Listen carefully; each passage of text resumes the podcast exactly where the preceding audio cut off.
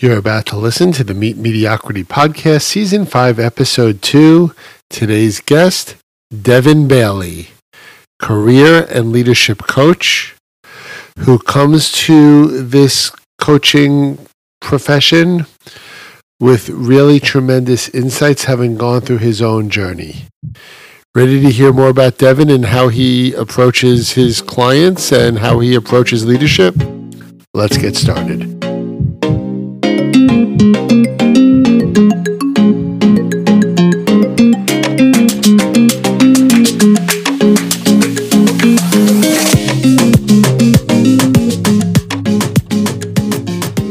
hello, and welcome to the Meet Mediocrity Podcast, Season 5, Episode 2.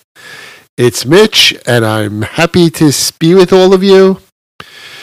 You know, listen, you know that I just completed season four of the Meet Mediocrity podcast a few weeks ago, and that entire season was devoted to things I wish Mitch wishes that he knew I knew when I started my career um, because there are a lot of things that I've gotten much better at. uh, things like how to carry on conversations and how to find a career direction that suited you and how to be a better business writer and a better um, communicator. All of these things that I've grown over the years to be good at. But, but there are some tricks that I wish I knew when I started my career.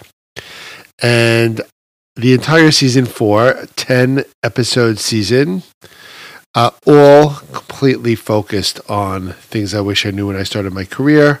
Hoping to share tidbits that would be useful for people who are just starting their career, but also for people who've been in their career for quite some time and have areas in which they'd like to improve. Now, why am I revisiting season four? when we here we are already squarely into season five or already on our second episode here's why. Because today i found a guest named devin bailey. And devin struck me literally because he came up on my linkedin profile as someone who i might know. And for some reason linkedin thought i might know him because we both worked at the same firm at a period of time. So we don't both work at the same firm today, but we did at one point. Um, he also lives in New Jersey. I live in New York. So geographically, we're kind of close to each other. So LinkedIn and its um, super intelligent algorithm decided I might know Devin. So I looked him up. And not only does he not work at the same place I do, but he had a pretty interesting profile um, where he describes himself um, as follows. I'm going to read it. Um, I'm not going to read the whole thing, but I'm certainly going to read the beginning of it because it's intriguing. It says, In 2014, my world fell apart. My life had become unmanageable and I broke down. I was faced with an impossible choice give up and lose everything I had spent my career building or face my demons and rebuild. And what he what I discovered, what Devin discovered, changed the course of his life forever. Now, I, am not going to go on, um, but but you get the gist.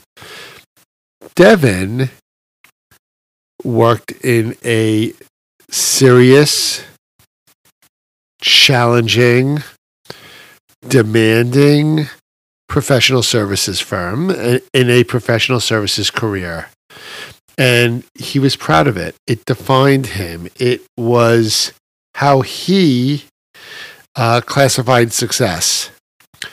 And frankly, it wore him out, wore him out to the point where he had a breakdown.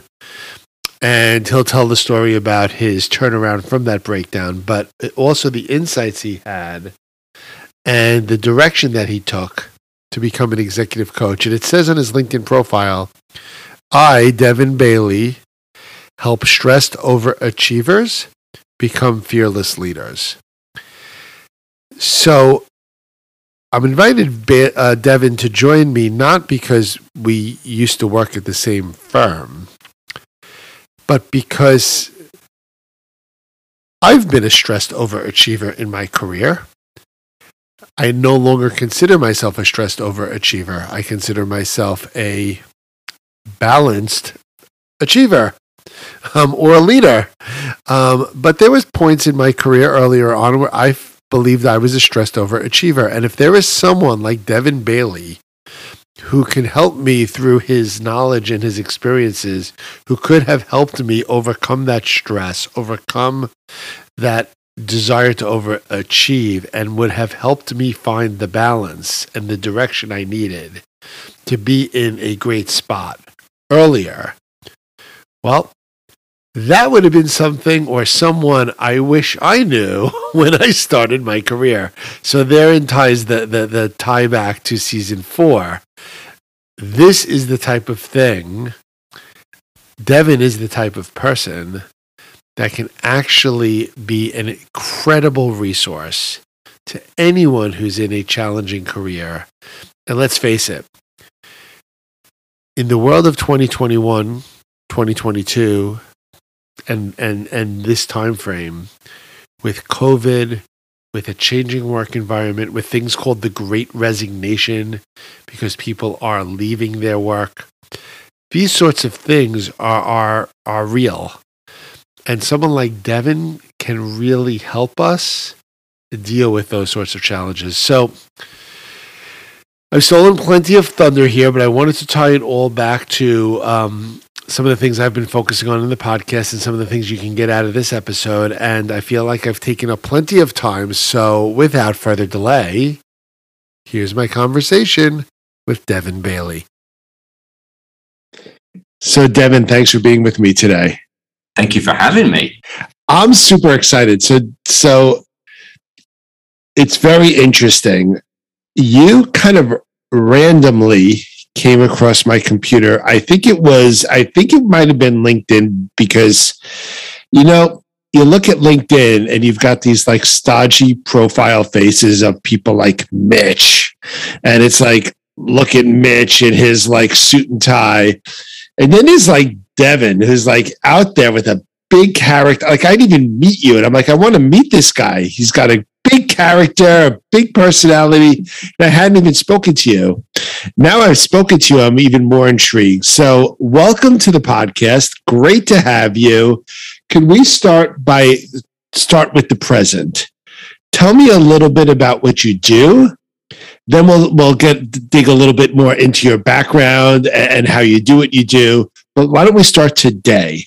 Tell us a little bit about your coaching business and what you do. Well, first of all, I love that intro and thank you. It's always nice to to realize that you had an impact on someone without meeting them. So thank you for that. I appreciate that. So what I'm doing today is, you know how many people in their jobs are stressed out, burnt out, and feel trapped? I would well, say I, the vast majority. Well, I work with those folks to help them not feel like crap anymore and to actually design their life the way they want it. Well, uh, it's interesting. Are, are your so you talked about you just I mean we just started talking, but you said trapped and and and you know I feel like I'm reading the papers today, and it seems to be an employees market. Like people are quitting their jobs because they're like, life is short. COVID taught us that. I'm going to quit. Or if I don't like where I'm working, someone else will hire me. So have you seen that in your recent conversations? So, yes and no. I definitely have seen it amongst younger clients where I think this is a sweeping generalization, but I think people, to your point, are realizing that life's too short, there's opportunities, now's the time to try it, and they're moving around. Yes. I've also seen the opposite too with some of the more senior folks where sure, you may not be trapped in as much as you could go get another job, but you are trapped, in my humble opinion, by your programming, in that it's the level of success that you continue to attain within your career that determines your self worth. So, whilst you may be able to bounce around between companies or do different roles, you're trapped because you're only as good as your next promotion, your pay raise, what car you drive, how big your house is, how much more money than your friends you earn. That's the trap. That's the emotional prison, as I call it, that I'm referring to, that I was very much trapped within. Yeah, I can run down that rabbit hole with you and, and talk for a few hours about that very point. Um, yeah. So maybe what we do is is write it down like I just did. Let's and let's come back to that because because that whole being defined um, and being emotionally and being financially trapped by your career success is quite a common problem. Yeah. And so I'd like to explore that more. Um, but before we do, you kind of had your own journey and your own epiphany that kind of led you to even doing this. So why don't we start by having you tell us a little bit about that? Right. So I'll, I'll, go back to teenage years real quick. I promise this won't be a hugely long story. So I was really, really into sport. I was a semi pro rugby player. Um, I hung up my boots because that career journey didn't quite work out for me after a number of concussions and, and nasty injuries. And I went off to university and I studied chemistry, of all things. It was what I enjoyed when I was at high school and really got into academia.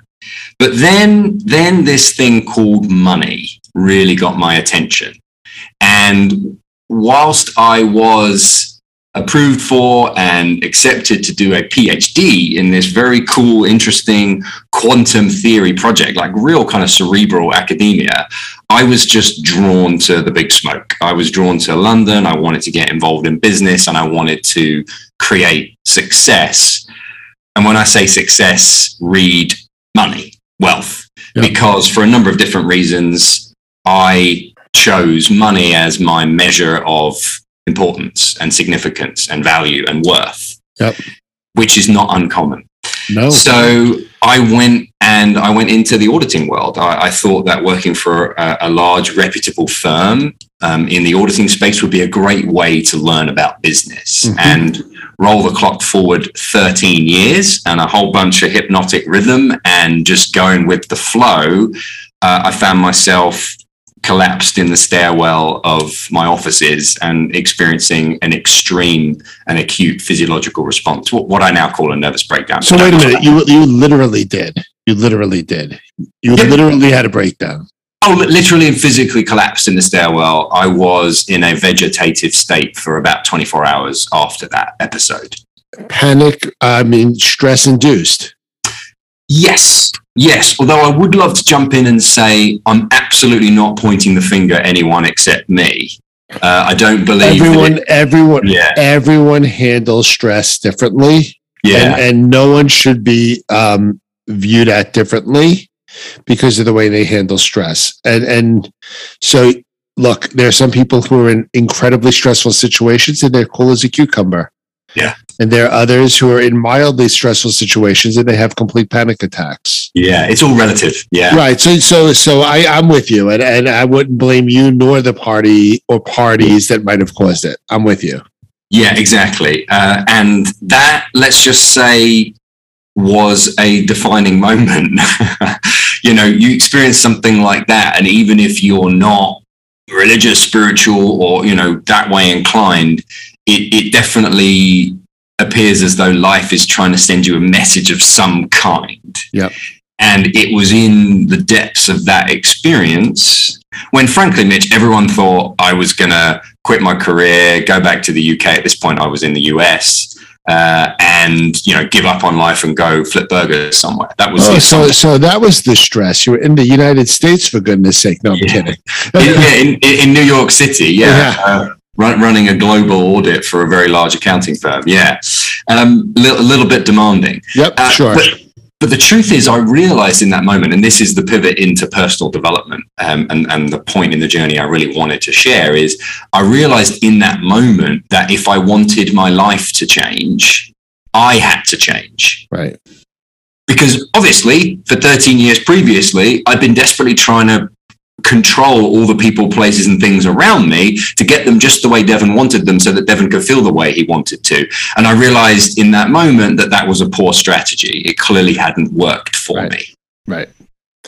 So you had your life moment, your epiphany, your pivot. Yeah. And you you, you didn't wake up after 24 hours in a vegetative state and say, I'm going to be a business coach or a no. personal development coach. So tell me how you went from, from A to B. So actually, it was um, life's intervention again. It was a it was a person that showed up, um, and it happened in Orlando International Airport of all places. We're about six months later, and very quickly approaching a repeat performance of okay. said stairwell experience. And I'm sat in the airport about to fly home to New York City. I'd been at a conference for a week where I was teaching, and it so happened that it was the week after a vacation. You know how tough it is when you come back from vacay and you're trying to dig out of your inbox? Well, imagine you can't dig out of your inbox because you're busy teaching at a conference. I was I just- have been in that precise seat in that precise airport under those precise circumstances. So I can relate to that. Keep going. And I'm sat there and I am just, oh, it's quite sad, honestly. It's quite sad. I look back and smile lovingly at myself, but it was quite sad. You know, I'm focused on everything that's going wrong and how unfair this is and play, really playing the victim, really like get your violins out for me. I can joke about it now, but at the time it was, it was acutely painful. And every click of the mouse, every click of the keyboard, I'm feeling more and more trapped and stuck, and I've got to do something different. I don't know what. I've got to make change. Where am I going to go? And I just suddenly had this desire to look up. And in the distance, walking into the kind of gate area before I boarded the plane, was this lovely young woman. And I felt a, a real sense of attraction. I don't mean um, kind of sexual attraction. I mean just like a, a kid who is watching the TV when he's supposed to be doing his homework, like a kind of can't not look. You kind of like look and you're like, this person is someone who I wish I was speaking to. She's got something to say. Yeah, which is I know is really odd. It's, uh, it's not odd. I get it. And of course, even though she's 100 yards away, which seat does she come and choose to sit in? The one directly opposite me. And I remember her sitting down and dropping her bag. She was carrying a whole bunch of bags. And she looked up at me and smiled. And I smiled back. And then she said, Do you like reading? And I said, Yeah, sure I do. And she said, I have a book for you. And she leaned into her bag and she pulled out a copy of a book. Actually, um, it, it's a book called Pivot. Um, and I flip it over. Very much I'm sat there thinking about how I need to change direction in life and I need to think differently and reprogram myself and what am I going to do? It's exactly what the book's about. It's talking about how you reinvent yourself. What are the changes you need to make? How can you think differently? Taking back command of your mind, all kinds of stuff. And I'm just utterly shocked by the coincidence. Like, like a movie. Like a like movie. a like a silly, ridiculous movie. Yeah. Yep.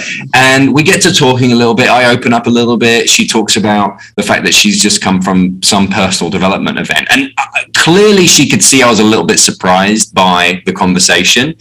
And and I paused, she paused, and she looked at me and she said, You know, we met for a reason, right? And I just got chills down my spine.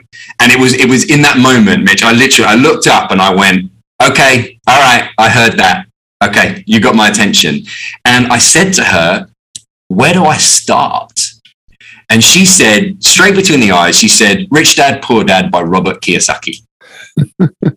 don't ask me why. And no, I, I, I, am in real estate, but not in the same way that Robert Kiyosaki is. It it was just the first literature I ever read that challenged the status quo and made me think, oh, there's other ways to generate income. There's other ways to make a deal. There's other things to focus on in life. There are other paths beyond just the traditional education path. And I just adopted those principles in my life. And honestly, I just went from book to book to book to course to course to course to event to event to event to masterminds to coaches. And over a period of two years, just completely rebuilt myself mentally, emotionally, physically, spiritually. I am 50 pounds lighter than I was when I arrived in the United States. And at the age of 37, almost 38, I am the leanest and strongest I have ever been in my life. Wow all because I just started a process of challenging my beliefs, challenging the crap I'd been taught when I was a kid, and deciding to make up my mind up for myself. And that led to just radical changes in my life, changing the relationships I had around me, changing the way I showed up in my job. And I always say I went from burnout, misery, enduring a nervous breakdown to being happy in the same job. So if anyone ever wanted evidence that how you feel has nothing to do with what's going on around you and everything to do with what's going on inside of you, there's your proof. But you didn't stay in that job. I did for three years.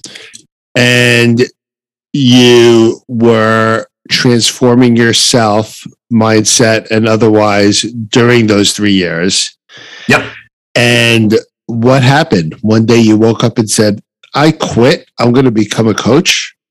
Uh, pretty much, but with a couple of but with a couple of steps before that. So I will say those three years, while I had my fair share of challenges, just like anyone in a busy, sure. in a busy corporate space, were the most impactful and influential I've ever had. I would say I did less and achieved 10 times as much because with things like my meditation practice and, and thinking differently and all the tools I, I developed and cultivated and acquired over the years, um, I became what, uh, what I call an emotional ninja. That's, that's a term I love, which is, you know, you're sat in a boardroom, everyone's freaking out over an issue, and you're the one that sits there calmly saying, huh, how about we do this? And I can't, you know, because you're calm and measured yourself. I can't tell people enough how impactful that is. If if if you learn to be calm amongst the chaos, you become superhuman because everyone else is in their stress response, losing it, understandably, no judgment, but everyone else is in their stress response and can't come up with creative solutions. Only you can. Suddenly now you're you're a superhero.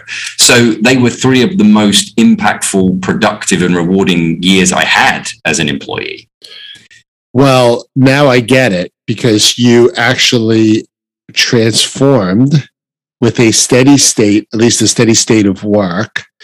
Um, you saw the benefits of it, and you and you said to yourself, presumably, "I'd love to share this." There are other people out there suffering who you know, with a little bit of uh, conversation and insight, I can help those people achieve more too. That's exactly what it was with a big dollop of mission as well. It was less I'd love to and more I have to. You have must. to. Yeah, I, I, I, I decided like no one, no one gets to decide what anything means except you for you. I decided that it was my responsibility to share it. Responsibility to others or responsibility to yourself? both and also the the the thing, the person, the whatever else who gave me these capabilities. I, I, decided that to do anything other than lean into this and to to become the best I can be would be a profound insult to those who don't have these capabilities. Imagine being given a gift of some kind and then not using it. How insulting is that? Whilst it isn't easy, and in fact, my life now has never been more complicated, more challenging, more uncertain, and with more hurdles. It's never been more magnificent because I'm I'm living. There's nothing more fulfilling, and I can say this based upon my own personal experiences, is nothing more fulfilling than being able to do something that you are naturally good at and you naturally love to do because it almost becomes a continuous improvement process. Yeah. You're helping others, you're helping yourself, you're helping others, you're helping yourself. And that feeds upon itself and that could be the lifeblood of the way of the way you operate. Yeah, I, I love that. And uh, I I like to think that life supports whatever supports more of life. You know, it's a it's right. a self fulfilling machine. That's right. If you're doing something that's contributing to the whole, I think that things will line up for you. People will show up to support you because so that you can do more of the thing that gives more. You know, why would you not? I'm going to sidetrack us, even though I never, uh, I didn't have this on my list of things, but I put something. I, I, I I have this podcast. I also have a newsletter that supports the podcast. And I wrote something in my newsletter this week that had a profound impact on me. And mm-hmm. it's it's it's talk about I'm I'm I'm riffing off of you with your self-fulfilling prophecy, Devin. I had someone actually say to me I was I was having a conversation, a pretty deep conversation about kind of like reaching a point in your life where you know, you ask that kind of what's the purpose of life or what's the, how can I find the most meaning in my life? And this person said to me something I've heard a thousand times, but it made, it, it made, it, it made a new meaning for me. And it said, focus on being grateful. Mm. He said, focus, if you focus on being grateful, that it's pouring down rain when you meant to be outside at a picnic, but at least you feel healthy, or at least you had a good night's sleep, or you know the dinner came out burnt, but you have something to eat. If you put a positive spin on everything and you're grateful, if you can find a way to be grateful about so many things in your life, it becomes a self fulfilling prophecy. You feel better about everything, and other people catch that vibe and they feel better about you. Yeah. And it's exactly what you're saying about you moving into this kind of coaching field and, and giving that positive vibe and having it come back to you. I, I just had to go uh, and tell you that, Devin. See how I, I mean, I'm curious what your reaction is because it blew me away. I've heard about be grateful, say to say thanks and, and say grace at dinner, like all the time, but it took on a new meaning for me just just the last week. Well, thanks for sharing that. What, what I what I love about that is the way you applied it in a practical way for you. Because, like you, in that last bit there where you said you've heard about gratitude practices, etc. I do think it gets tiring, and certainly people would roll their eyes at me if I talk about the power of gratitude and got to be grateful and all that stuff, because everyone's like, yeah, yeah, yeah, I get that, but this isn't the way I want it to be. That's not what you said. You, and I think the reason perhaps why it resonated with you so much is for whatever reason it clicked in a practical way. Right. You know, and and because I think it, I'm not someone who believes that you should do positive affirmations that are like burying your head in the sand. You know, you're feeling really sad and you go, I'm happy, I'm happy, I'm happy. That's that's not no. that that's called ignorance. Right. But I think, I believe honestly that even when terrible things happen, there is always something in your life to be grateful for. Maybe not with respect to that event, but there's always something. And if focusing on the thing that you're grateful for makes you feel good, whereas focusing on the bad, so called bad thing makes you feel bad, which one makes sense to focus on? And that's not head in the stand, and that's not um, no. being, being, you know, blind to bad things. No, I, I 100% agree. And to go one stage further, I would say it's our job to go feel better real quick so that when you come back around to the so called problem, you approach it in a different way. So that's not me saying ignore the problems. That's not me saying get over yourself and everyone's got problems. I'm not, I'm not belittling or undermining any issues. I'm saying, don't you want to be up above the line, positive in a creative space when you approach a problem?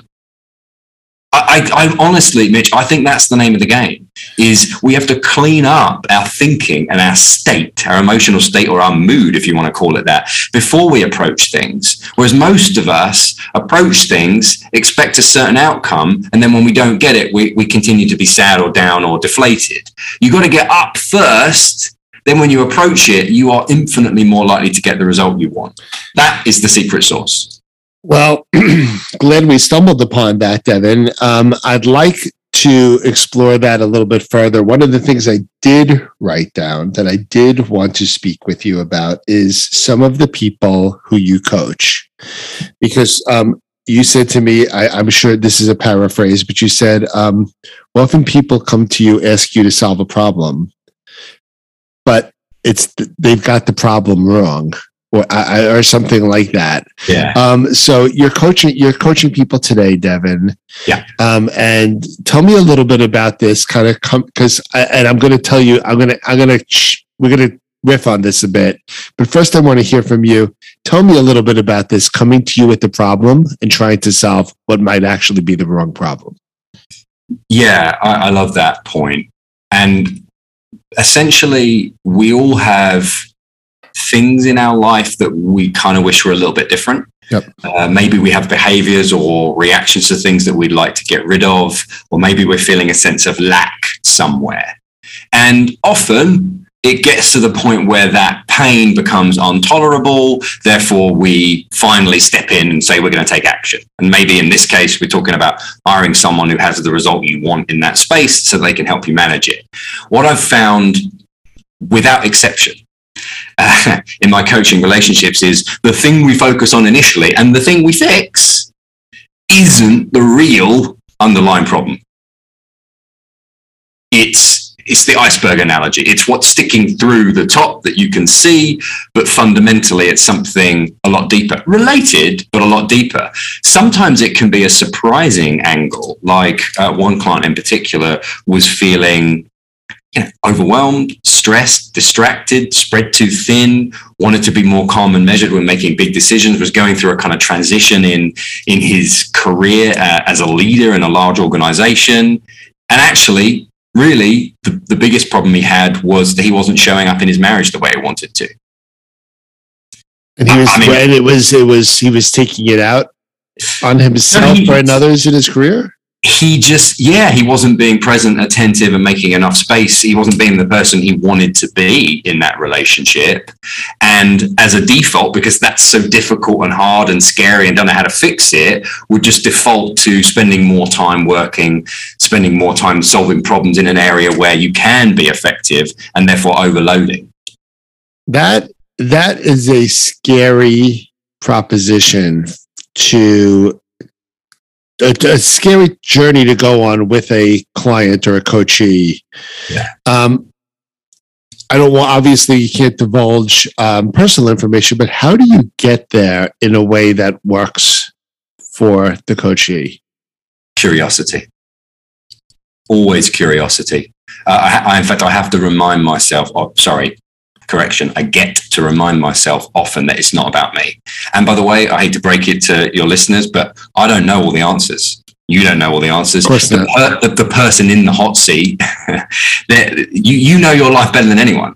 Um, it's our job to be a presence, uh, a safe space for people we, we care about and people we, we serve to help them figure it out. I, I, I would be foolish and supremely arrogant to suggest that I know the answers. Sure, there's patterns that show up over and over again. There's only so many patterns, especially if you focus on a particular niche.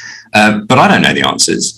So the the approach, the strategy is is curiosity.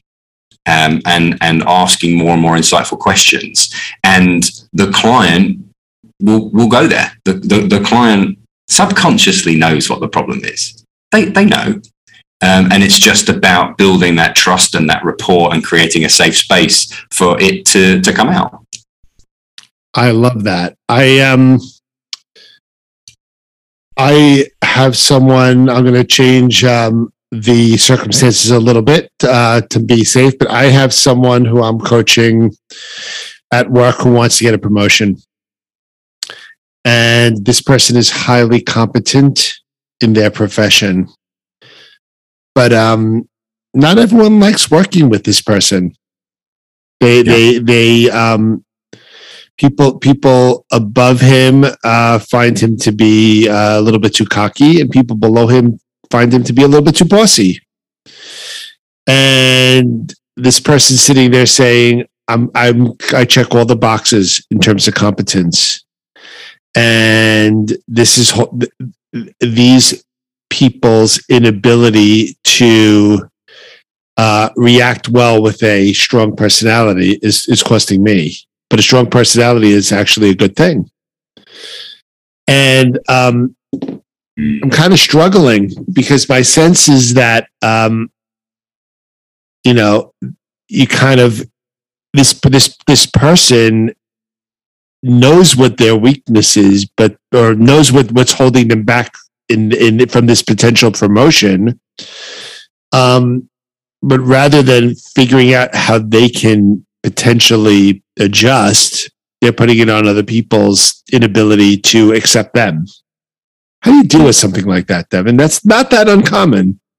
No it's not. So two things come up for me. Um, one of them is practical one of them is a bit tough love. Okay. The practical one is at the end of the day, our behaviors day in and day out are governed primarily by us attempting to meet our needs.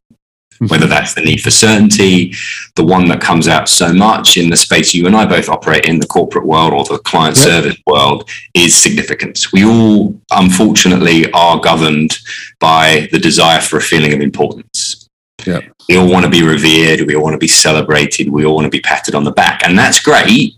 Um, I don't know of anyone who's done, who's put a dent in the universe who wasn't driven to a certain extent by significance. But it's also an incredibly slippery slope. Uh, you know, put it this way: someone's life who is primarily governed by significance versus someone's life who's primarily governed by the need to be of service to others. Radically different existence. So I would guess that this person's this person is behaving in certain ways to meet their needs for significance and certainty, probably, which, by the way, are the two that will screw you up the most because nothing's certain and there's always someone more significant than you. so, if that individual can reflect on the needs that they're attempting to meet and find other ways to meet them in a more empowering way, uh, I would be willing to bet that it will soften their behavior and interaction with others. That, that's the practical um, piece, and that would need exploration with the client. The second thing, which is a bit of a tough love reaction, is it's not about you. It's just not. It's not about you. You, you want others to re- react positively to you. You think they're standing in your way. You've forgotten that you share this life with others and it's not about you. Your life is not about you. It's about the lives of everyone you touch. And the sooner you realize that, the better off you'll be. We're all connected. We're all connected. Yeah, quit being a jerk. Quit making it about you. I, I would go as far as saying, real simple sentence: when we make it about us, we suffer. When we make it about ourselves, we suffer. We suffer. Think of any situation when someone's upset you, you're disgruntled, you're disappointed, you're frustrated, you're angry, you're feeling put upon, you're feeling inadequate, you feel like you're not enough. Any of those horrible, shitty states that we hate to feel, what is the one key thing that's common amongst all of them? we're making it about ourselves. Right. Think now about the states that are just incredible and expensive love, compassion, warmth, excitement, all of those amazing feelings. What are you thinking about? Others. That's right. And where you're going and what's what's possible. So don't make it about you. It seems so obvious, Devin, yet all these people need coaching. It's amazing. As do I. That's why I have four of them in my life to, to call me out on my bullshit and keep me on the straight and narrow. we, we, we all do. Like, I, I'm not stood here pretending like you or I are perfect. Uh, we're human. Sorry.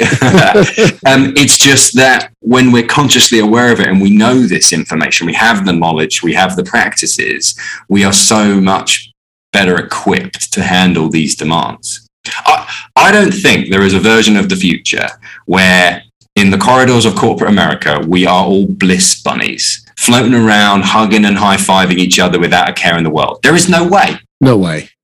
But there is, I believe, uh, in my soul, a version of the future where leaders, and there's a difference between leaders and people in authority, by the way, leaders have the knowledge and the practices necessary to handle those demands and navigate challenges with grace. That I absolutely believe. Because no one teaches this stuff in school. You know, when we were born, we weren't handed a manual and go, oh, there's the user manual for this brain and body suit. We don't know. We just picked it up over time from from people who who were doing the best they could. So that's the piece for me that's missing is these concepts and the practices that you can employ daily to stay in these more positive and uplifting states will radically change the way you show up, the way you behave, and the way you can positively influence others. So Devin, you've just given us through this conversation a ton of insight into how you would approach coaching um, and how you would approach, um, you know, giving people some good um, advice and, and helping them. I want to explore one final thing, and that is um, you talked about people feeling stress um, about their jobs, um, focusing on, and you said this yourself, you focused on things like success and success being defined financially, um, you know, perhaps in terms of title or responsibility, um, and, and, you know, people getting too caught up in that kind of career cycle. I've also, and, and you, you, you coach people like that. You, co- you know, you were like that, and now you coach people like that. Today, what I'm reading is that you know, people, there are a lot more people than ever who are reevaluating, you know, work life balance. Life is short, you know, that, that maybe, maybe I really don't need to put as much into my career. Um, my question is, is the world changing in terms of the advice that you're, you're needing to help people with? Um, or is this a temporary thing, or is this just kind of a, a kind of a small tweak on on what we've always dealt with. I mean, what, what's your take on this? I love this question. So this is something I struggle with. I'm going to be brutally honest with you because off the back of what I just said, you know, it's not about you. It's right. about the life. There is very much a me first. What about me? attitude behind this shift, yeah. which I love and respect because people are looking after number one. Because at the end of the day, no one else is going to look after you. Right. What I what I struggle with is that the logical next step is sometimes missing. And that is, I'm going to clean up, I'm going to clean house, I'm going to be the best possible version I can. Why? So that I can go out and serve others, as opposed to just have fun and have an easy life. I, I, I struggle with that. So mm. sometimes, uh, and again, forgive me for the sweeping generalization, sometimes it's amongst the perhaps younger um, generations, or maybe those who are coming into the workforce just now, it is very much me first. Again, I, I respect that from the perspective of you are not a possession. You, there is no price for, for ownership for you, and it is it is really important that you live your best life. But I, I kind of wish that we all focused on how we can be of service to others. I think that's a great barometer. The second part of this, which is also a struggle, is I don't think it's temporary. I really think the way that we are organized and the way that we go to market is changing and will continue to change. For example, in my organization, I have a number of people who help me and support me. None of them are employees, they're all freelancers. Right. Now, I run a small organization compared to um, an accounting giant or a big law firm. Yep. But does it make sense for every single role within your organization to be filled by a full time employee? Right. Uh, you know, the, the workforce of the future is definitely going to be organized and structured differently.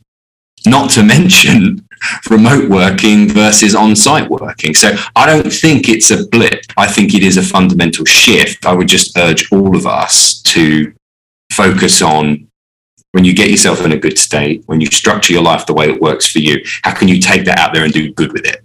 Right, right. I love that. And, you know, I feel, I feel like this is a, a fundamental society issue, and I don't know exactly where it will land. I do think, um, you know, COVID has gotten people thinking, you know, how do they fit in?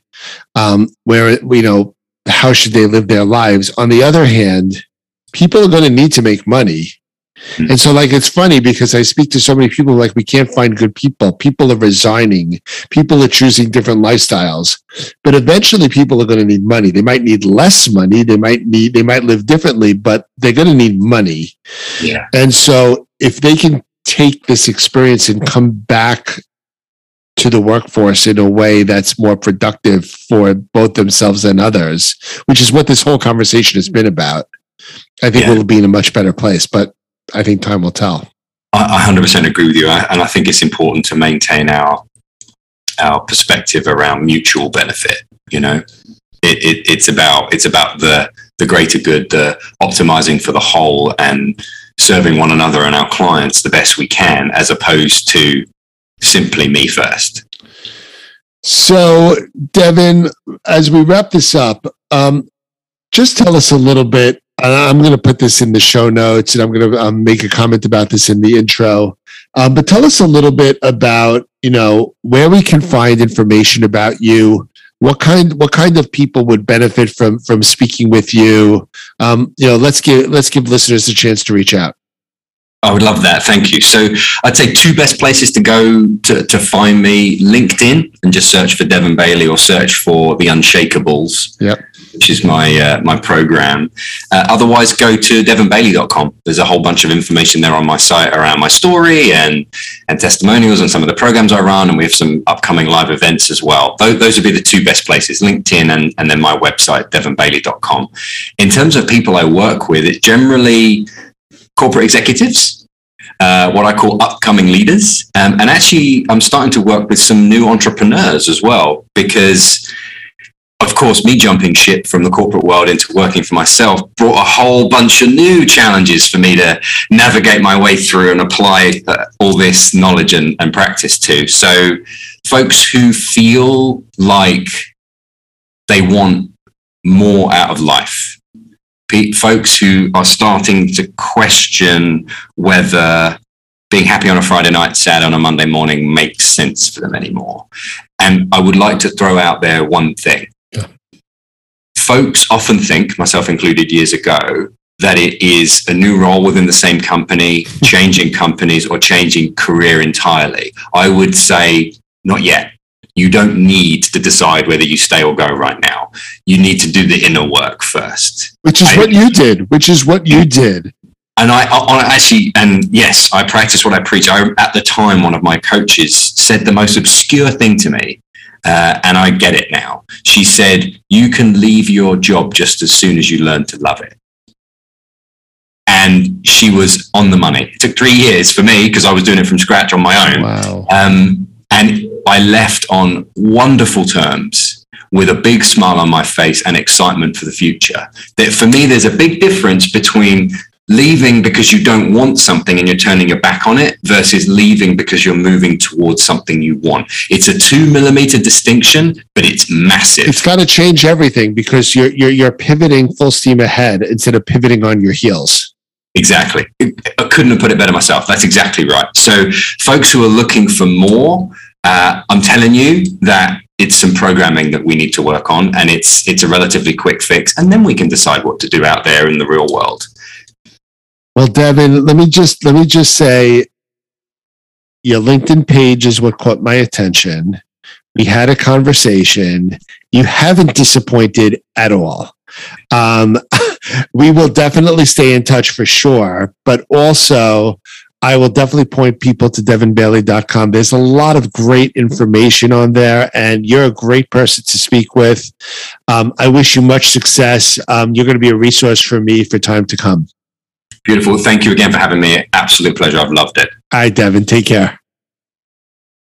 Well, there you have it. There's my conversation with Devin. And you can see, first of all, so Devin is a high energy guy. Clearly, he's a he's well spoken.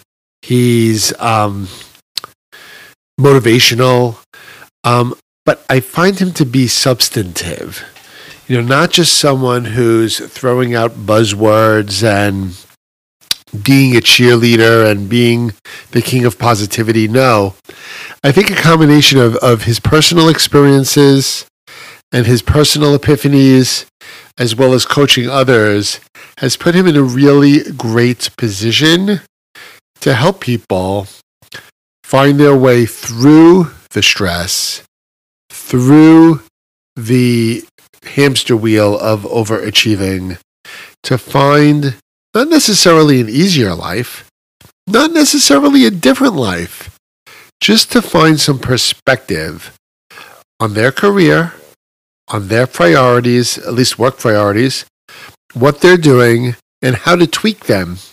Potentially change them, but definitely tweak them to make it a better fit for his for his clients. So anyway, thank you, Devin. Appreciate the conversation. And um, just shifting gears a second, I just want to remind everyone that Meet Mediocrity podcast season five is is now finishing episode two right here. That puts us into the middle of December. We will have one more episode prior to the Christmas and New Year break. So that will be um, episode three completed in December. We'll take a two week break for the holiday and we'll ramp it right back up in early January. Um, it's not too late. We do have, I think we might have limited colors, but we have all sizes left of Meet Mediocrity t shirts. So all you have to do is send me a direct message on Instagram at Meet Mediocrity, and I will send you free of charge before Christmas a Meet Mediocrity t shirt for you or your favorite Meet Mediocrity fan. Um, in other news, we've got a tremendous lineup of guests.